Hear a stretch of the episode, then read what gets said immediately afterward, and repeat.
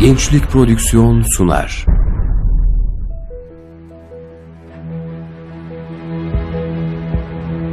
Bizim davamız İslam'dır.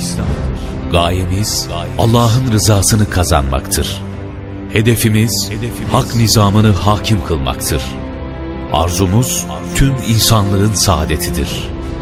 Yolumuz ikna metodudur, cihattır. Bu dava için çalışmak herkese nasip olmaz. İster gecenizi gündüzünüze katarak çalışın, ister yan gelip yatın. Bu hak davanın başarısını ne bir gün öne alabilirsiniz ne de bir gün geciktirebilirsiniz. Bütün mesele bu şerefli davada nasıl bir imtihan vereceğinizdir.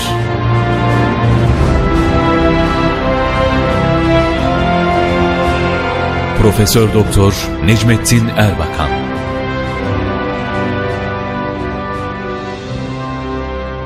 Davam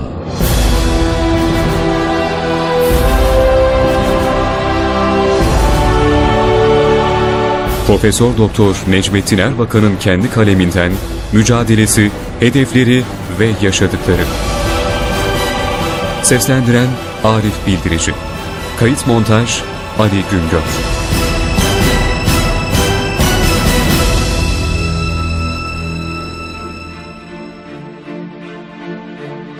Suudi Arabistan'ın Cidde ve Mekke kentlerinde körfezde yaşanmakta olan harp endişesi, sokaktaki insanlarda ve şehirlerin görüntüsünde hissedilmiyorsa da, bu ülkeye göç etmiş bulunan 100 bin kuvvetlinin topluca yaşadıkları bölgede, körfez krizinin birçok insanı nasıl mağdur ettiği açıkça görülüyordu.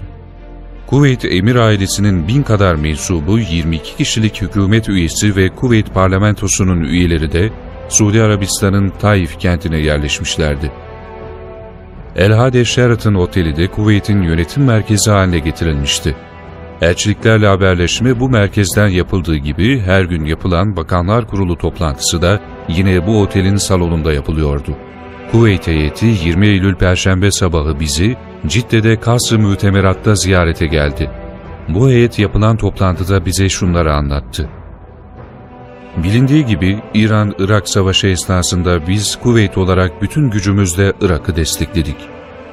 Büyük maddi yardımlarda bulunduğumuz gibi limanlarımızı harp silah ve vasıtalarının ikmaline tahsis ettik. Harpten sonra Irak'ın taleplerini müzakere yoluyla çözmeye gayret ettik. Cidde'de iyi niyetle bu müzakereleri sürdürürken bu görüşmeler Irak tarafından aniden kesildi. Kısa bir süre sonra da askeri birlikleriyle harekete geçerek Kuveyt'i işgal ettiler. Gerek işgal esnasında gerekse bugüne kadar gelen süre esnasında işgal kuvvetleri Kuveyt halkına büyük zulümler yapmıştır. Görülmemiş çapta göçler yaşandı.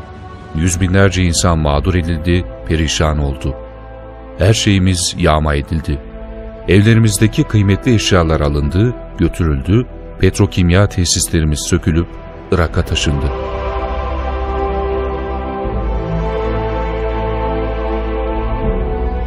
Bu görüşme esnasında bizzat heyetin bir üyesi olan Kuveyt Çalışma Bakanı, Kuveyt'ten yanımıza hiçbir şey alamadan çıktık.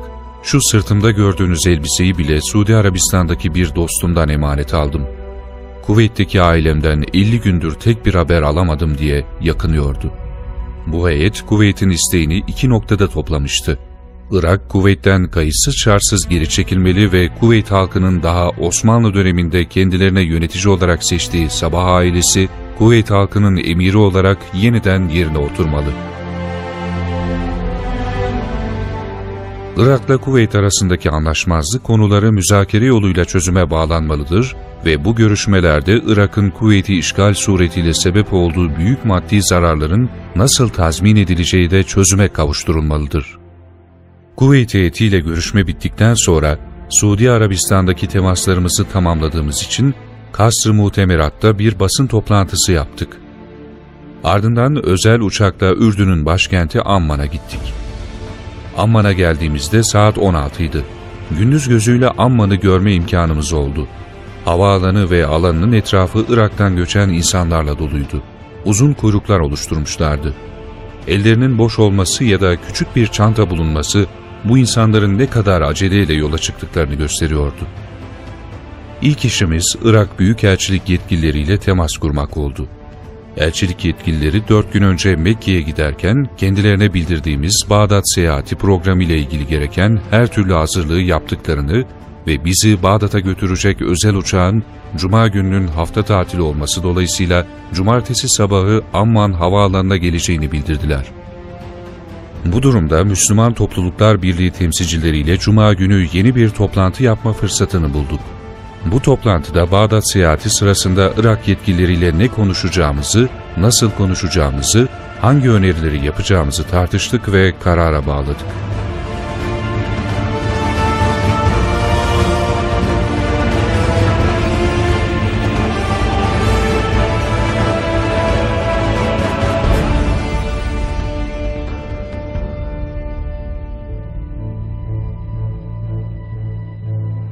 Ertesi gün ortasından Dicle Nehri'nin aktığı, hurma ağaçlarıyla yeşillendirilmiş, modern yapılarla süslü Bağdat'ın üzerinden süzülerek havaalanına indik. Şeref salonuna geçerken bu havaalanında 3 ay önce Haziran'da gördüğümüz kalabalıktan eser yoktu. İlk dikkatimizi çeken husus bu oldu. Buna mukabil bizi karşılayan yetkililer son derece neşeli ve canlıydılar. Körfez krizinin yüzlerinde hiçbir etkisi görülmüyordu. Sıcak bir karşılamanın ardından Harun Reşit Oteli'ne geldik. Bağdat'la ilgili verilen tüm haberlerin aksine şehirde normal hayatın aynen sürdüğünü, gıda maddesi sıkıntısı olmadığını, vitrin ve tezgahların dolu olduğunu, insanların yüzünde korku ve endişe bulunmadığını, günlük hayatın sokaklarda doğal haliyle devam ettiğini hayretle gördük. Bağdat'ta yetkililerin ve halkın yüzünde sakin bir hava görmüş olmanın rahatlığıyla, otelde bize ayrılan odalarımızda huzurlu bir gece geçirdik. Ertesi gün 23 Eylül Pazardı. O gün Körfez Barış Harekatı çalışmalarımızın en önemli temasını teşkil eden Saddam Hüseyin'le görüşecektik. Bu arada akşam saatlerinde Suriye eski Cumhurbaşkanı Hafız Emin'le Suriye Bağız Partisi eski Genel Başkanı, Suriye Komünist Partisi Genel Başkanı ve Suriye Müslüman Kardeşler Teşkilatı'nın her iki kanadının liderleri 5 kişilik bir heyet halinde otelde bizimle görüşmeye geldiler. Bize verilen bilgilere göre Suriye halkı üzerinde büyük etkinliği olan bu siyasi heyet, Saddam Hüseyin tarafından destekleniyor ve kendilerine Bağdat'ta verilen bir binada teşkilatlanmış çalışıyorlar. Suriye'nin eski yöneticileriyle MTB temsilcileri otelin bir salonunda toplandık. Bu toplantıda Suriyeli konuklarımıza MTB adına bir konuşma yapmam istendi. Bir saate yakın konuştum. Kendilerine dünya ve körfez olaylarının bir tahlilini yaptıktan sonra insanlığın ve ülkelerin mevcut haksız tecavüz ve sömürü düzeninden nasıl kurtulabileceğini açıkladım, çaresinin adil düzeni kurmak olduğunu belirttim. Bu düzeni tanıttım. Beni dinledikten sonra Suriyeli liderler boynuma sarılarak tebrik ve teşekkür ettiler ve bundan sonra bu hedefi gerçekleştirmek için el birliğiyle çalışacaklarını ifade ettiler. O sırada saray görevlisi gelmişti. Saddam Hüseyin'in bizleri beklediğini haber verdi. Saddam Hüseyin ile Bağdat'taki sarayının mütevazı bir salonunda bir araya geldik. Görüşmemizde konuya ilk olarak Saddam girdi. Saddam özetle, biz barış istiyoruz. Ancak insan bazen istemediği halde savaş yapmaya da zorlanabilir. Peygamber Efendimiz sallallahu aleyhi ve sellem de bazı savaşları istemediği halde yapmaya mecbur kalmıştı dedi. Saddam'ın bu sözleri Irak'ın barış kapısını açık mı tutacağı yoksa kilit mi vuracağı hususundaki merakımızı daha da artırmıştı. Körfez Barış Harekatımızın en önemli temasını oluşturan Irak Devlet Başkanı ile yapılan görüşmede Saddam Hüseyin kuvveti işgal ve ilhak etme sebeplerini iki ana bölümde toplayarak bizlere açıkladı. Birinci bölüm tarihi ve hukuki sebeplerdi. Bu hususta Saddam şu tezleri öne sürüyordu. Tarihen Osmanlı devrinden beri Kuveyt hep Irak'ın bir parçası olmuştur. Kuveyt'in Irak'tan ayrı bir devlet olarak var olmasını İngilizler maksatlı olarak istemişlerdir. Irak'ın Basra körfezinde bir limanı bulunmasın ve Kuveyt'teki zengin petrol yatakları Irak'ın olmasın diye. O tarihten bugüne kadar da Irak hiçbir zaman Kuveyt'in ayrı bir devlet olmasına rıza göstermediği gibi 1930'dan bu yana Kuveyt'in Irak'a ilhakı için bizden önceki idareler tarafından birçok defa çeşitli teşebbüsler yapılmıştır. Son olarak bizden önceki Nuri Said yönetimi, Kuveyt'in Irak'a ilhakını kararlaştırmış ve 18 Ağustos 1958'de bu ilhakı gerçekleştireceğini ilan etmişti. Bizim General Kasım önderliğindeki ihtilalimiz 14 Ağustos 1958'de yani Kuveyt'in ilhakı için düşünülen tarihten 4 gün önce gerçekleşti. Biz Körfez'de huzur istediğimiz ve Müslüman ülkeler arasındaki kardeşliğe önem verdiğimiz için bizden önce alınan bu ilhak kararını uygulamadık. Bunun yerine iki kardeş ülke olarak ahenk içinde yaşamayı tercih ettik. Görüldüğü gibi Irak'ın tarihi süreçte Kuveyt'e en müsamahalı davranılan yönetimi bizim yönetimimiz olmuştur. Evet, 1975 yılında Cezayir'de İran'la Irak arasındaki anlaşmazlıkları çözüme bağlamak amacıyla yapılan antlaşmada ülkemizi temsilen benim imzam mevcuttur. Bu antlaşmada kuvvetle ilgili hükümler de yer almıştır. Ancak dikkatle incelendiği zaman görülür ki bu hükümler kuvvetle aramızdaki ihtilafları yok saymak değil, çözümümüzü ileriye ertelemek anlamındadır.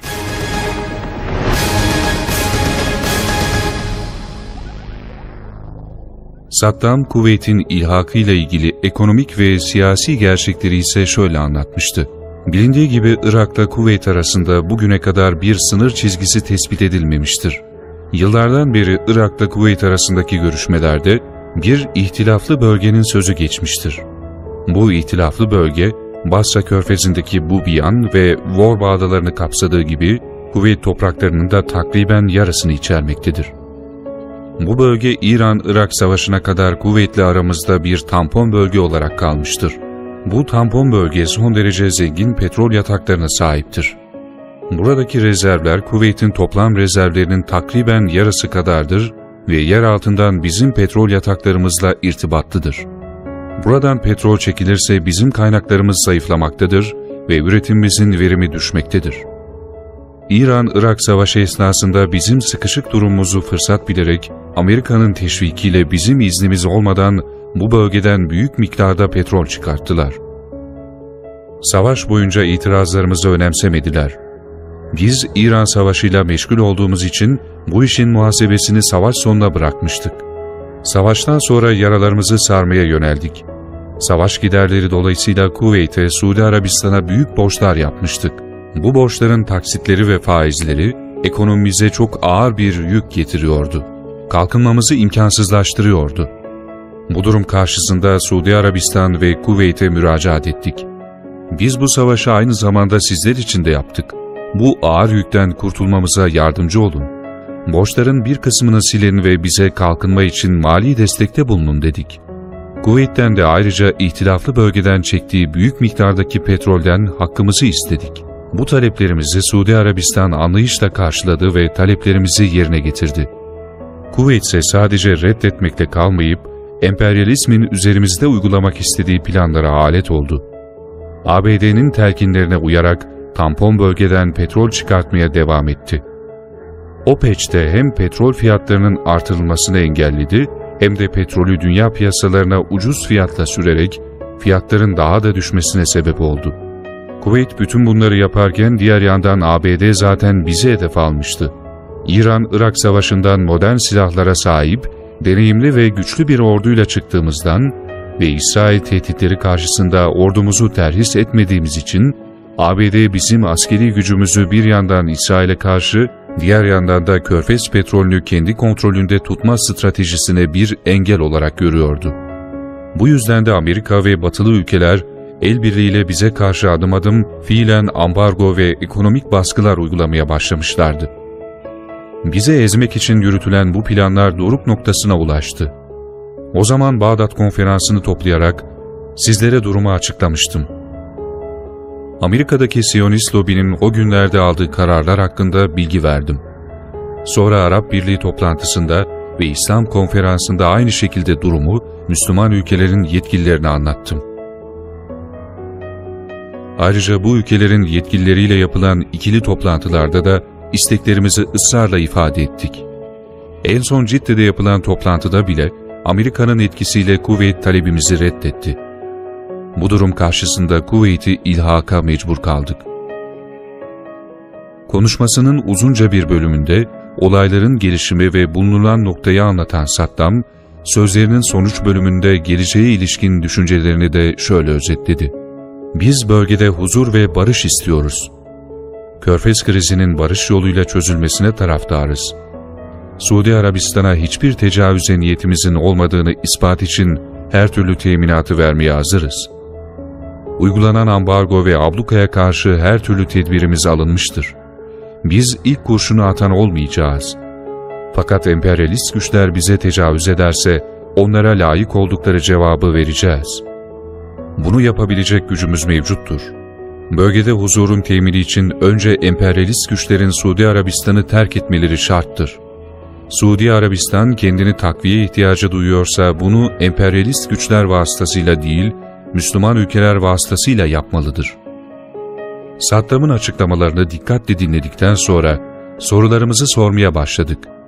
İlk sorumuz, ambargoya dayanabilecek misiniz oldu. Saddam'ın cevabı şöyle oldu. İşte Irak'tasınız. Durumu gözünüzle görüyorsunuz. Gördüğünüz gibi 50 günden beri üzerimizde en sıkı ambargo uygulandığı halde bu ambargo bizi etkilememiştir. Her şey normaldir. Çünkü tedbirlerimizi aldık. Biz esasen tarım ülkesiyiz. Dünyanın en verimli toprakları bizdedir. Biz tarihin meşhur Mezopotamya'sında oturuyoruz. Tarımla uğraşan askerlerimizi terhis ettik. Hayvancılığa ve tarım üretimine son derece uygun şartlarla büyük krediler veriyoruz. Önümüzdeki yıllardaki ihtiyaçlarımızı karşılayacak imkanlarımız mevcuttur. Ayrıca tasarruf tedbirlerimizi de aldık. Bundan dolayı biz uzun yıllar ambargoya dayanabiliriz. Ambargoyla bizi dize getirmeleri mümkün değildir. Siz asıl bize ambargoyu koyanların durumunu düşünün. Asıl onlar petrol satışımızı ve sevkiyatımızı kestikleri bu ambargoya dayanabilecekler mi? Bizim petrolümüz dünya piyasalarına çıkmadığı sürece petrol fiyatları yükseleceğinden birçok ülkenin ekonomisi ve dünya borsaları çökme tehdidiyle karşı karşıyadır. Ayrıca bize mal satamadıkları için büyük kayba uğrayan ülkeler ve firmalar mevcuttur. Onlar bu ambargonun kalkması için bizden daha çok çalışacaklardır. Kaldı ki bizim bilhassa Bağdat ve Basra arasındaki bölgemiz baştan sona kadar hurma bahçeleriyle doludur. Yıllık hurma üretimimiz 2.7 milyon tondur. İlmi raporlarda da belirtildiği gibi hurma insanın her türlü ihtiyacını karşılamaya yeterli bir besindir. Onun için Iraklılar gerekirse yalnız hurma ile bile yıllarca yaşayabilirler. Sayın Saddam Hüseyin'le 3 saat süren görüşmeden sonra saraydan yeni bir günün başlangıcında sevinçle ayrıldık. Çünkü görüşmenin neticesinde Saddam Hüseyin barış kapısını kapatmamıştı. Tam tersine açıkça biz barış istiyoruz diyordu. Bundan başka bizden önce Körfez'de barışın tesisi için kendileriyle temas eden Birleşmiş Milletler Genel Sekreteri Perez de Cuellar'a ve bu maksatta Irak Dışişleri Bakanı Tarık Aziz'in Moskova'da yaptığı görüşmede Sovyet Dışişleri Bakanı Eduard Shevardnadze'ye Irak'ın görüşmelerini açıklarken Kuveyt Irak'a ilhak olmuştur ve Irak'ın 19. vilayetidir. Bu konu kapanmıştır. Üzerinde hiçbir görüşme yapmayız demişlerdi.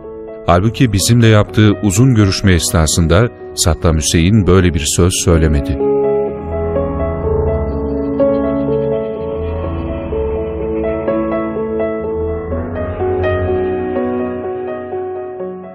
Bu görüşmenin ardından 24 Eylül'de Libya'nın başkenti Trablus'a geçtik. Müslüman ülkelerden 600'e yakın ilim, fikir ve devlet adamının iştirak ettiği konferansa katıldık. Burada yaptığım konuşmada Körfez krizinin bir harp çıkmadan mutlaka barış yoluyla çözüme ulaştırılmasının faydalarını açıkladım. Konuşmamın en önemli etkisi ise konferansa iştirak eden delegelerin taraf tutmak yerine Müslüman ülkelerin hepsini kardeş bilerek barış yoluyla çözüme yönelmelerini ve ayrımcılık yerine birlik ruhunun hakim olmasını sağlamak oldu. Biz bölgede bu yoğun faaliyetleri gösterirken maalesef Türkiye, Körfez krizi sürecinde yanlış bir yol izliyordu. Körfez krizinin başlangıcında Irak, İran'la 8 yıl süren savaş sırasında Türkiye'den aldığı 2 milyar dolarlık borcuna karşılık bedeli ödemeksizin her yıl 1 milyar dolarlık petrol göndereceğini açıklamıştı. Türkiye, ABD'nin etkisinde kalarak Irak'ın son derece cazip teklifini reddetti. Maalesef daha sonra bedelsiz alacağı bu petrolü iki misli fiyatla hem de peşin ödemelerle almak için uğraşmıştı. Bu hatalı davranış yüzünden ülkemizde petrol darlığı çekildi ve akaryakıt fiyatları da krizden doğrudan etkilenen ülkelere nazaran çok büyük oranda zamlar gördü. Ayrıca petrol boru hattı Türkiye tarafından kapatıldı. Bu yüzden de ülkemiz yılda 500 milyon dolarlık geçiş ücretinden mahrum kaldı. Diğer yandan Irak sınırı kapatıldı. Irak'la her türlü ticari münasebet durduruldu. Bunun neticesi olarak da Türkiye 800 milyon dolarlık ihracat girdisinden mahrum edildi. Irak'ta Türk müteahhitlerinin yürütmekte olduğu işlerden ülkemize yılda giren 500 milyon dolarlık gelir kaybedildi. Oysaki harpten çıkan Irak'ın yeniden onarılması için verilecek mühendislik ve müteahhitlik hizmetleri dolayısıyla Türkiye'nin elde edeceği gelirlerin çok daha büyük miktarlara ulaşması mümkündü.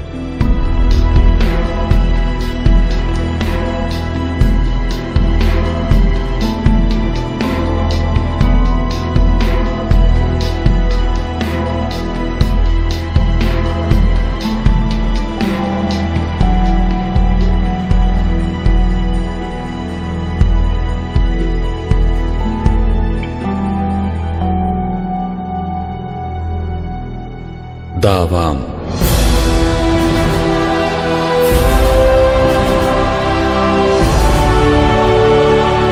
Profesör Doktor Necmettin Erbakan'ın kendi kaleminden mücadelesi, hedefleri ve yaşadıkları. Seslendiren Arif Bildirici. Kayıt montaj Ali Güngör.